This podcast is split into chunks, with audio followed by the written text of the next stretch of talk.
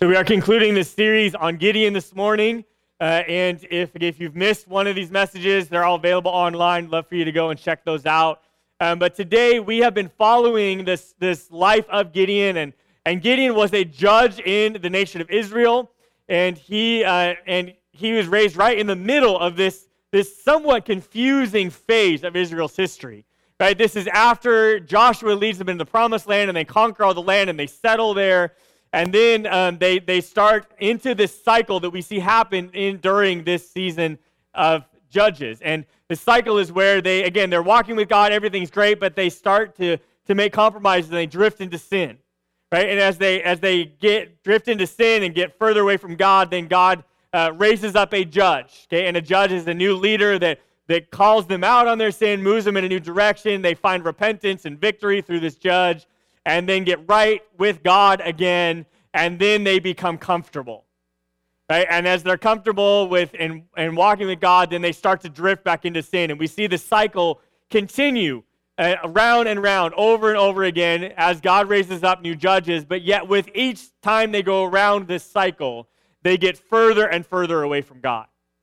Okay, which is why if you read the book of Judges in this, this again, this season of Israel's history, um, it, it's somewhat confusing and as well as violent right, and tragic.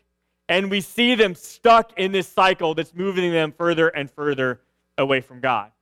And eventually they get so far away from God that we see this reoccurring phrase in the book of Judges in the last part of it, right, which says that Israel had no king and they did what was right in their own eyes. And we see again that they the cycle takes them so far to where that is true. Right? And then they end up at this place where God raises up Samuel um, as as a prophet and a judge, and that brings them then a their first earthly king in King Saul. And so we see again this this season between you know conquering the promised land and an earthly king. We have these tragic stories. Now Gideon is a judge right in the middle of this story. Okay, he's he's right where where they're not completely horrible yet, but they really are starting to drift pretty far away from God.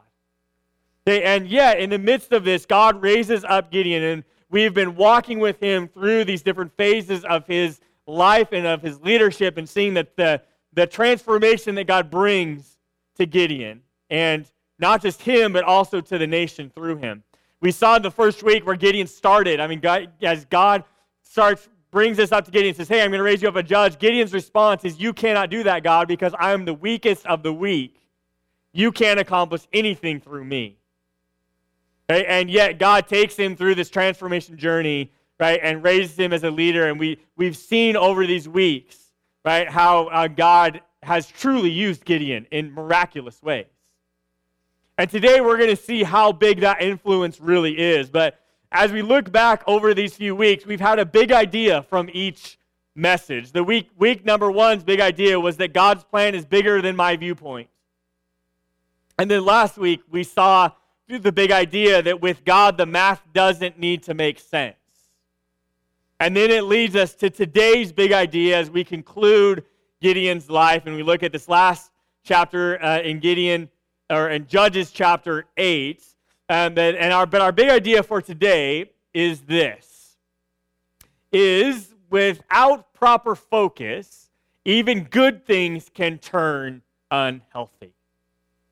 Okay, without proper focus, even good things can turn unhealthy.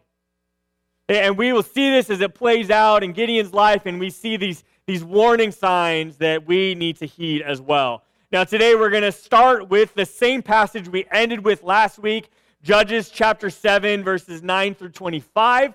So if you have your Bible with you, I invite you to open with me to Judges chapter 7.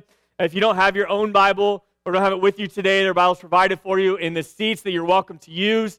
And you'll notice the page numbers included in the outline are where you can find these verses in those Bibles. So I, encourage you to follow along with us.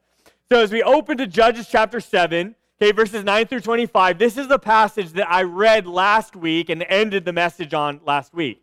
So I'm not going to read it again because we read it last week. Like I said, if you missed that or want to go back and read it yourself, you can find the recording of last week's message or go ahead and read it yourself. But within this passage is where the victory of of the, the actual battle happens and they find victory over the Midianites, right, under Gideon's leadership. Like I said, as we read it last week, okay, um, we saw how Gideon finds victory. He finds it in a very um, strange military tactic and how he defeats this countless army of the Midians. As we see in this passage, it says that they, they were they were, it was countless, right? Like it, you, there was more than you can count. I mean, this is a ginormous army. And yet Gideon leads into battle with 300 men. And he defeats them. Now, how he defeats them is he grabs these men right in the middle of the night, and, and under God's direction, they each go out, not even with a sword or even a weapon. They go out, every man has a ram's horn in one hand and a torch in the other hand. Okay, and this torch, they light the torch and they, they then they cover it with a clay pot as they march out in the middle of the night. Okay, and they walk out with their 300 men. They surround this camp, okay, which is of, of countless warriors that are obviously asleep in the middle of the night.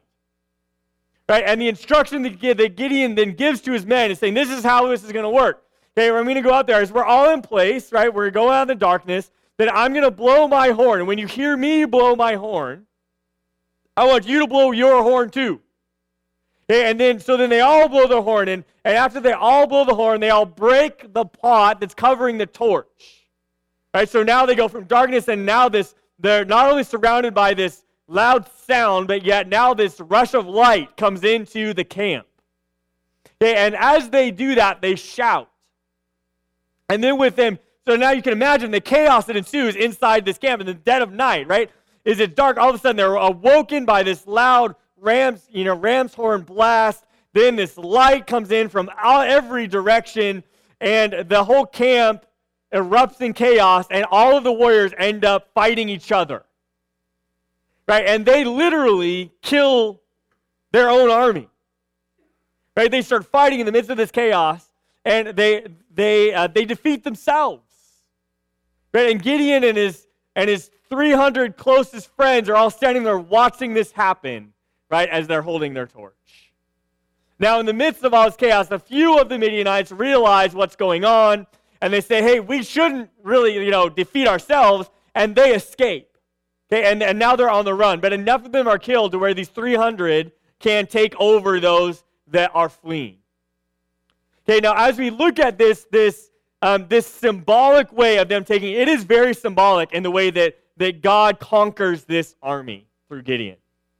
Okay, we see the symbolism all throughout Scripture where light represents God's presence and darkness represents evil. Okay, not just in this story, but we see all throughout Scripture. And here, right, there's very symbolic of as Gideon bring, calls the nation back to God, right? It is the light that brings them victory as it pierces the darkness right around the camp.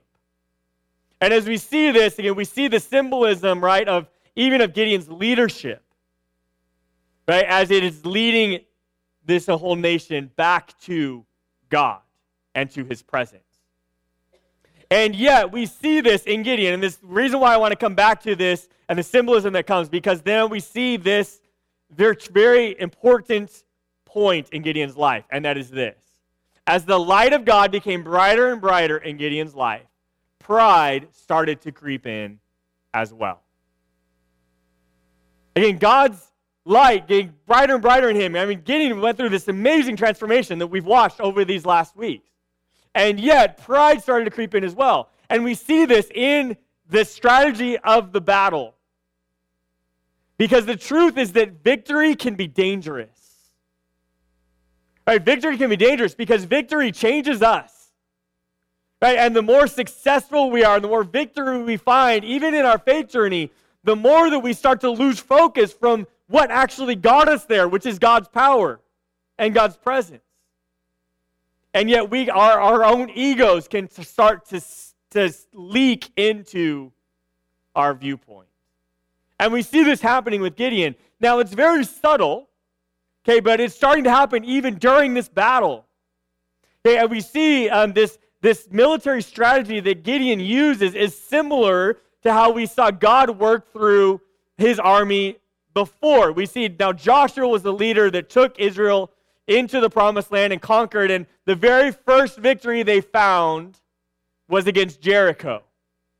Okay, now Jericho is, is in, again, in the book of Joshua. Joshua leads them into the promised land. They march around the city, you know, several times for several days. And on the last day, right, they go around the city seven times. They stop, they blow their horns, they shout, and the walls of the city come crumbling down and they take over the city. Right? We see this happen in Joshua chapter 6. Okay, again in verse 16, the seventh time around, as the priests sounded the long blast on their horns, Joshua commanded the people, Shout, for the Lord has given you the town. Okay, so we see again, this is a very similar strategy, right? You see that. And as they do that, not, not only was this a first victory, right, for, for Israel, but it also showed everybody in the promised land that, that God is behind this army and you're in trouble. Right? Because, you because God has, is, is leading them into victory. This was a miraculous victory. And the same is true with Gideon. Is a miraculous victory. It's God's presence, and God does this. Right? And we see the same thing happen in Judges 7, verse 18, as Gideon says, And now, as soon as I and those with me blow the ram's horns, blow your horns too, and all around the entire camp, and shout for the Lord and for Gideon. Now, again, ram's horns, shouting, right? This brings in the victory, but what's the difference? The subtle difference is what they shout. Compare what they shout to what they shouted with Joshua. Right, with Joshua, they said, The Lord has given you the city. And yet with Gideon, it's for the Lord and Gideon. Right, Gideon throws his own name in there. Right now, I think that's exactly probably the way his attitude was. He was like, Yes, for the Lord and Gideon. Right, and that's the way it started out, but yet we see it start to creep in. Right, and we see Gideon's focus is, is as, as in his newfound confidence. And, right, I mean, he's come a long ways, and yet, yet as the pendulum continues to swing in his life, he now has more confidence than he needs in his own leadership. Right, as, as we see this start to creep in in Gideon's life, it's moving him towards an unhealthy place. And yet, this also matches the bigger picture we see happening with Israel in the whole book of Judges that with every leader, they get further and further away from God. Remember, Joshua started this whole leadership cycle, right, with huge victories as they conquered the land. So, what's the lesson for us? The lesson for us here is that even in times of success, are also when we have to look out for attacks especially in times of success, we have to look out for attacks. Because a good scheme of, any enemy, right, is to attack when it's least expected. Right? The surprise attack is far more effective, right, than announcing, here we're coming. You know, if you walk around being like, ready or not, here I come, right? Like, that's not a very good military strategy. Right? Attack when it's least expected. And that's exactly what the enemy does in our lives. Because in those times of success, as we're celebrating victory, the enemy is hard at work when we aren't watching for it. In fact, Paul gives us this warning in 2 Corinthians 2.11 as he's talking with, with this church in Corinth that had all kinds of strife and trouble. Right? And yet part of the advice he gives in 2 Corinthians 2.11, he says, Satan will not outsmart us for we are familiar with his evil schemes.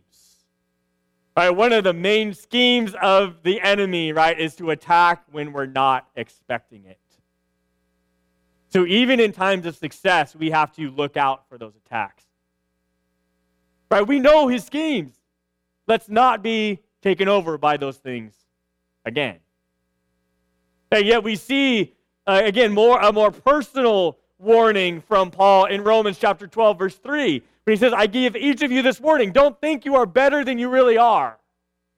Be honest in your evaluation of yourselves, measuring yourselves by the faith God has given us. Again, what's creeping on, what's creeping into Gideon's life is pride. Right, and as we see that, right, Paul even warns us against that, is especially in times of success. Hey, watch how you view yourself. Do not think of yourself more than you should. Right? But yet, when you do evaluate yourselves, compare yourself to what? To your faith in God.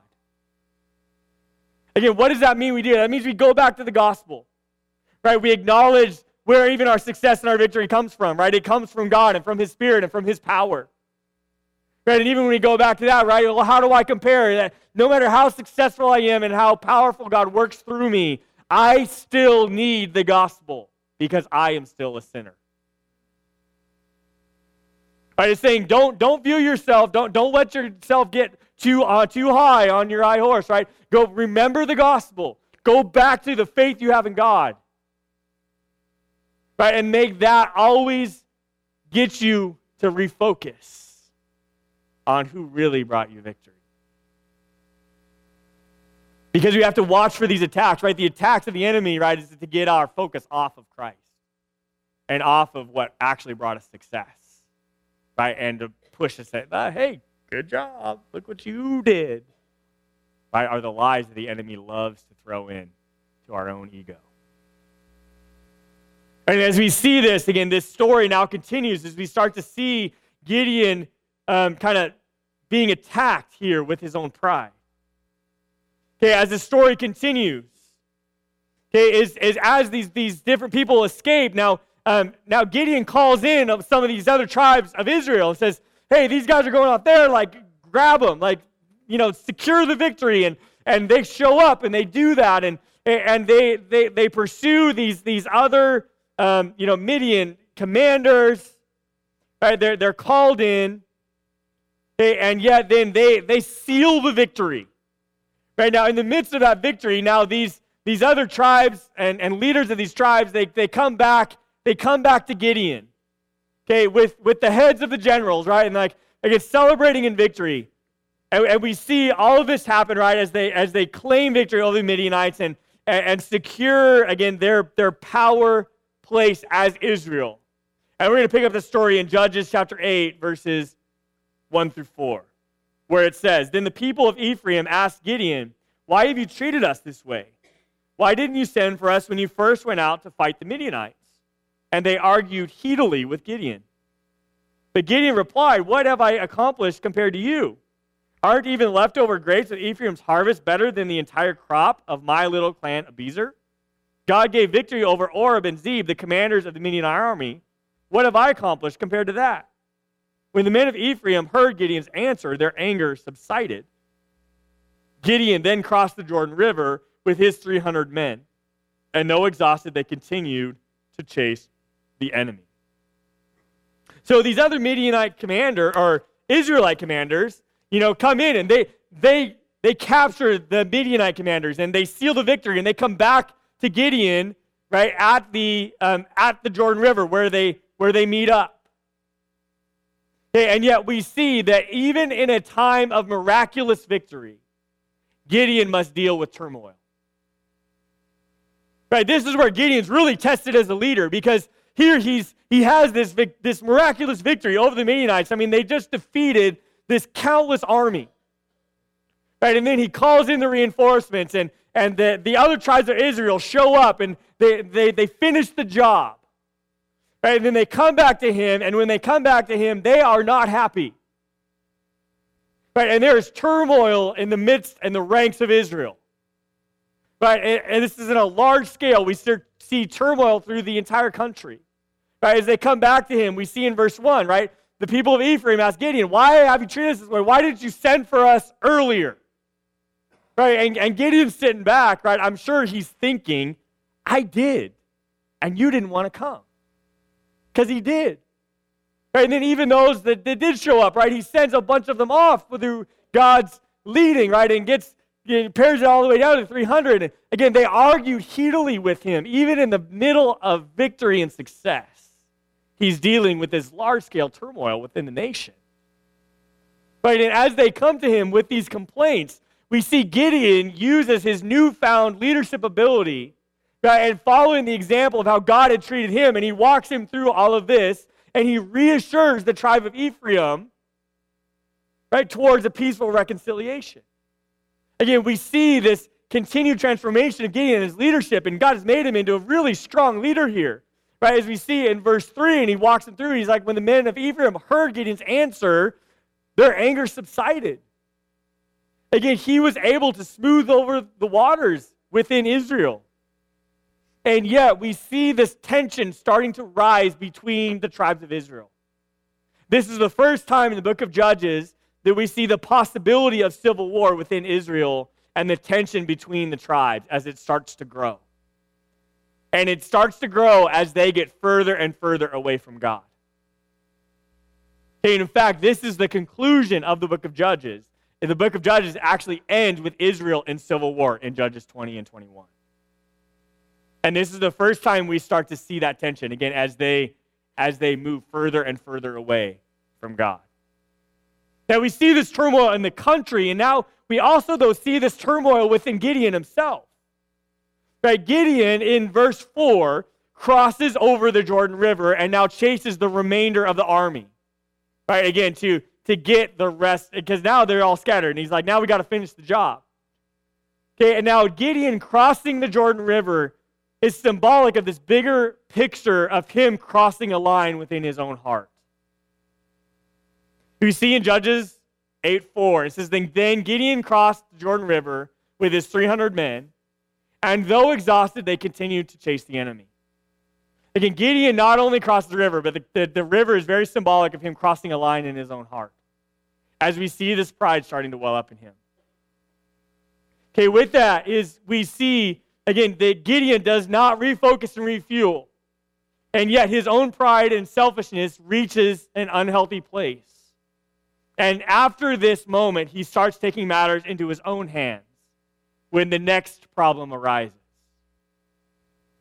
Because the next problem is right around the corner. Right, as we see through verses 5 through 21. Okay, Gideon takes his 300 men. They're chasing them. They, sh- they show up into some of these other cities within Israel. Right, again, their relatives, they come to them like, hey, we're tired, we're exhausted, we need food, we need resources, help us out. Right, and they, they tell him no, but not only do they refuse to help him, they also kind of taunt and mock him about the fact that he would even take 300 guys and try to find victory. Right? And now Gideon, as they, he's like, fine, I don't need you. And they keep going on. But he vows as he walks away, he's like, but I'm going to come back after we find victory and I'm going to deal with you. And that's exactly what he does. But he, he follows, he goes off, he, they, they, they completely defeat the Midianite um, remnants. And then he comes back to these, these few Israelite cities. Okay, and he, and he takes matters in his own hands and he takes revenge on them. Okay, and he ends up killing a whole bunch of Israelites himself and tearing down some towers and parts of their towns. Okay, and we see this pride reach an unhealthy place in Gideon, right, to where he takes matters into his own hands. And yet, Gideon had warning signs happening in his life, right, that said, hey, you're going to a dangerous place, right? Time out, stop. And God's trying to tell him, stop. You need to refuel, you need to refocus. Okay, the first warning sign we see in verse 4. Okay, and here in verse 4, I encourage you, underline this phrase though exhausted, they continued. Underline that phrase. Though exhausted, they continued. And next to that, underline right in the big words warning sign.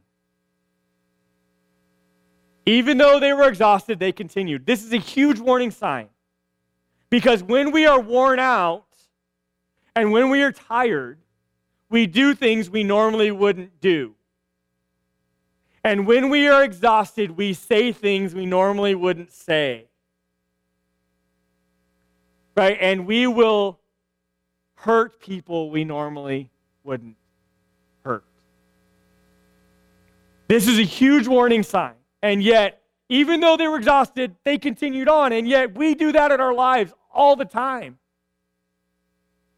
This is a huge warning sign for Gideon. And then we see the warning signs continue, even as we see the story continue. Right after this, after it gets then now the rest of Israel comes back to Gideon. They see his leadership. And in verse 22, they come to him and say, Gideon, we want to make you our ruler. Right? Rule over the entire nation. Okay, and then we see Gideon's reply in verses 23 through 24. When it says, But then Gideon replied, I will not rule over you, nor will my son. The Lord will, the Lord will rule over you. However, I do have one request that each of you give me an earring from the plunder you've collected from your fallen enemies. So, so again, Gideon gives them the right answer, right? The right answer is no, God is your king. Don't make me your king. God will rule over. He gives them the right answer, and yet he still takes advantage of his authority and says, by the way, give me some of your gold that you just got out of this victory. And then what does he do with it? We see in verse 27, it says, Now Gideon made a sacred ephod from the gold, and he put it in Ophrah, his hometown. But soon all the Israelites prostituted themselves by worshiping it, and it became a trap for Gideon and his family. Again, he continued down this, this dangerous place in his life to where it became very unhealthy. Not just for the nation, but also for him and his family. It was a trap. Again, as we realize that and look at that again, what's the other warning sign? Well, the warning sign is the fact that Gideon gave the right answer, but his actions were completely the opposite. Right, and this is another huge warning sign for us, right? When our words and our actions do not match. Because as our integrity starts to wash away with our own pride, we can still give the right answer, but our actions are so far from what we say. Right, and this is, a, this is another huge warning sign that it's time for us to refuel and refocus. Saying one thing but doing another. Right, it's time to pause. And what's the lesson for us? The lesson for us is to learn the warning signs that show a need to refocus and refuel. Right? We need to refocus. We need to refuel because otherwise we drift from what God wants us to do. And we see Gideon do that. Just like we saw with Israel, just like we see with Gideon, it is true for our churches and our organizations and our families on the bigger scale. If we don't refocus on Christ, if we don't refuel and rest sometimes, if we just stay busy and low exhausted, we continue on, and all those things, right, is that our churches and our families and our organizations will drift from what they were supposed to do. And the same is true with us as individuals in our own faith. If we don't heed the warning signs, we will drift. In Matthew 16, 24 through 26, Jesus says to his disciples, If any of you wants to be my follower, you must give up your own way, take up your cross, and follow me. If you try to hang on to your life, you will lose it. But if you give up your life for my sake, you will save it. And what do you benefit if you gain the whole world but lose your own soul? Is anything worth more than your soul? Right, we know the answer to that question. No, it's not. And yet, if we don't heed the warning signs, it's, it's easy for us to drift away from the gospel message. And that's exactly what Jesus tells us to do here. Go back to the foundation. If you see the warning signs, go back to the foundation of the gospel. Give up your life all over again. Take up your cross, right? Give it up. Come back to the foot of the cross. I mean, let Jesus redeem it again. Again, what did he say, right? It's, it's not worth it. Like your soul is the most important thing. You have to refocus on Jesus. Again, how do we refocus? What do we refocus on? It's Jesus, it's Christ, it is the gospel message. No matter how victorious and successful I become, I still need Christ in my life. I, I need to, to focus on Him. He needs to be the destination of my journey always. And as I, we see that, again, I understand this is the churchy answer, right? It's in church, he, Jesus is the answer to every question. Right? What do I refocus on? What, how do I, Jesus, it's the actual answer, though. It's the real answer, Jesus. Because he is the answer. What do we refocus on? It's got to be him. And as we realize that, we come to our series conclusion. Okay, and this is the overall conclusion of the, of the whole story of Gideon. Right, as we see that, is that one person can have a big influence. One person can have a big influence. We see this, again, this, this transformation that Gideon goes through, right? That God takes him and how God lead, makes him into this incredible leader, Right, you see in Judges 8:28, the conclusion of his story says, and that is the story of how the people of Israel defeated Midian, which never recovered. And throughout the rest of Gideon's lifetime, about 40 years, there was peace in the land. 40 years of peace because of one man that started out saying, I'm the weakest of the weak. There's, you can't do anything through me, God. But God's plan was way bigger than Gideon ever realized.